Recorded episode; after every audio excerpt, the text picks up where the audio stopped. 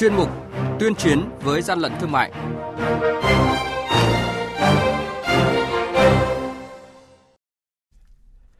Thưa quý vị và các bạn, Văn phòng Thường trực 389 Quốc gia vừa đưa ra cảnh báo về thủ đoạn vận chuyển hàng lậu từ nội địa lên vùng biên giới tiêu thụ.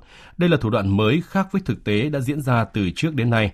Cần tăng cường phối hợp cung cấp thông tin về buôn lậu, gian lận thương mại và hàng giả giữa các cơ quan chức năng để có giải pháp ngăn chặn xử lý. Đây là nội dung được phản ánh trong chuyên mục tuyên chiến với gian lận thương mại cuối tuần. Mời quý vị và các bạn cùng theo dõi. Hàng nhái, hàng giả, hậu quả khôn lường.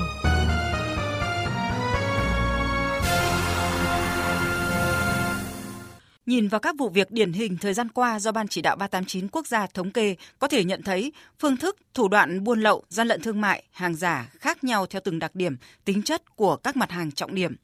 Qua kiểm tra giám sát tình hình vận chuyển, kinh doanh hàng hóa trên địa bàn nội địa, thời gian qua lực lượng quản lý thị trường đưa ra cảnh báo về thủ đoạn vận chuyển hàng lậu từ nội địa lên vùng biên giới tiêu thụ. Đây là hành vi vi phạm mới, thủ đoạn tinh vi nhằm tránh sự kiểm tra của lực lượng chức năng, Vụ việc mới đây, lực lượng quản lý thị trường tỉnh Lạng Sơn kiểm tra xe ô tô tải biển kiểm soát 12C10477 khi đang dừng đỗ để mời chào một số cửa hàng kinh doanh thực phẩm trên địa bàn huyện Hữu Lũng, tỉnh Lạng Sơn. Tại thời điểm kiểm tra, lực lượng chức năng phát hiện trên xe tải chất đầy hàng hóa là thực phẩm các loại như xì dầu, chân gà đóng túi hút chân không cùng nhiều loại bánh kẹo khác nhau. Trên tem nhãn thể hiện số hàng hóa thực phẩm này có nguồn gốc từ bên kia biên giới nhưng không có thông tin về đơn vị nhập khẩu lái xe không xuất trình được hóa đơn chứng từ liên quan tới số hàng hóa này. Ông Chu Ngọc Hà, đội trưởng đội quản lý thị trường số 4, Cục Quản lý Thị trường tỉnh Lạng Sơn nêu rõ. Qua kiểm tra, chúng tôi phát hiện là một số những mặt hàng hóa như đồ gia dụng, quần áo thời trang, rồi thực phẩm thì cũng được vận chuyển ngược lên các tỉnh phía Bắc. Thì qua kiểm tra thì cũng không có hóa đơn chứng từ chứng minh nguồn gốc nhập khẩu hợp pháp được các đối tượng xuất trình.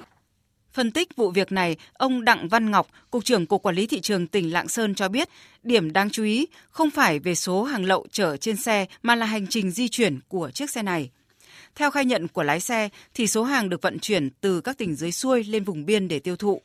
Từ đầu năm đến nay, Quản lý thị trường tỉnh Lạng Sơn cũng đã bắt giữ 4 chuyến xe chở hàng hóa nhập lậu, gồm các mặt hàng tiêu dùng, đồ gia dụng, thực phẩm với cùng cung đường như vậy. Ông Đặng Văn Ngọc cho biết đây là thủ đoạn mới của đối tượng, rất cần sự phối hợp của các chính quyền địa phương có cửa khẩu biên giới. Thủ đoạn của các đối tượng này thường là chúng mua gom hàng hóa và đưa lên các cái phương tiện 16 chỗ rồi các cái xe khách để vận chuyển lên các tỉnh biên giới để tiêu thụ, trong đó có Lạng Sơn. Đề nghị các lực lượng chức năng trong nội địa tăng cường kiểm tra kiểm soát tại địa bàn được phân công qua những vụ việc vi phạm được phát hiện, Tổng cục Quản lý thị trường cho biết, chủ yếu số hàng hóa này được vận chuyển từ Hà Nội và các tỉnh trong nội địa lên vùng biên để tiêu thụ. Điều này đã khác so với những năm trước đây và là những chỉ dấu cho thấy đối tượng buôn lậu vận chuyển hàng vi phạm đã thay đổi cách thức cũng như thủ đoạn. Dù các vụ vi phạm bị bắt giữ tại địa bàn tỉnh Lạng Sơn chỉ dừng ở quy mô nhỏ lẻ, tăng vật là hàng lậu bị thu giữ có giá trị từ 20 đến 50 triệu đồng cho mỗi vụ, nhưng cũng là dấu hiệu cho thấy khi đường biên được kiểm soát chặt chẽ thì đối tượng đã có thêm phương thức và thủ đoạn để vận chuyển hàng lậu từ bên kia biên giới về tiêu dùng. Ông Nguyễn Thanh Bình, Phó Tổng cục trưởng Tổng cục Quản lý thị trường cho biết kiến nghị các bộ ngành cũng như ủy ban nhân dân các tỉnh chỉ đạo các lực lượng chức năng tại à, khu vực tỉnh biên giới thì tăng cường công tác kiểm tra kiểm soát ngăn chặn hàng hóa nhập lậu từ biên giới vào trong thị trường nội địa, cũng như là các lực lượng chức năng tăng cường phối hợp chặt chẽ hơn nữa và trao đổi cung cấp thông tin. Muốn có kết quả kiểm tra kiểm soát tốt thì phải có thông tin.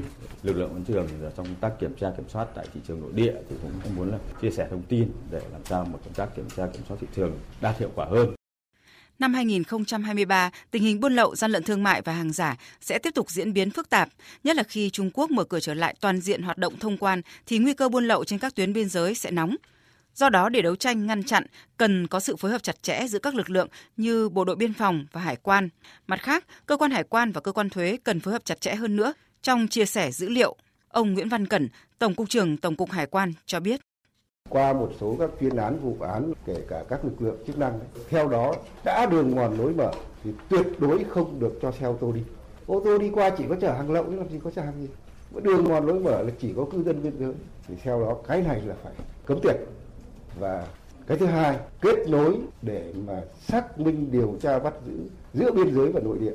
Thì cái này rất là dễ cho 2023 thì đó là bộ trưởng tài chính đã chỉ đạo hai lực lượng lực lượng thuế và lực lượng hải quan thì chúng tôi sẽ tiếp tục đẩy nhanh hoàn thiện, chuyển đổi số của hải quan và kết nối với thuế. Và theo đó, ví dụ trước đây lực lượng hải quan, biên phòng cảnh sát biển đi tuần tra kiểm soát trên biển phải đợi đi xác minh hóa đơn chứng từ.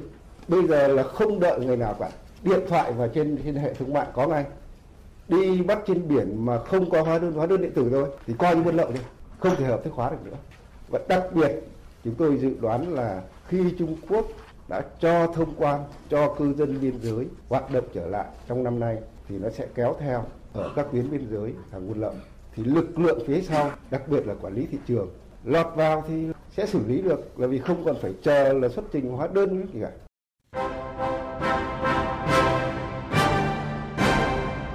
chung tay chống hàng gian, hàng giả, bảo vệ người tiêu dùng.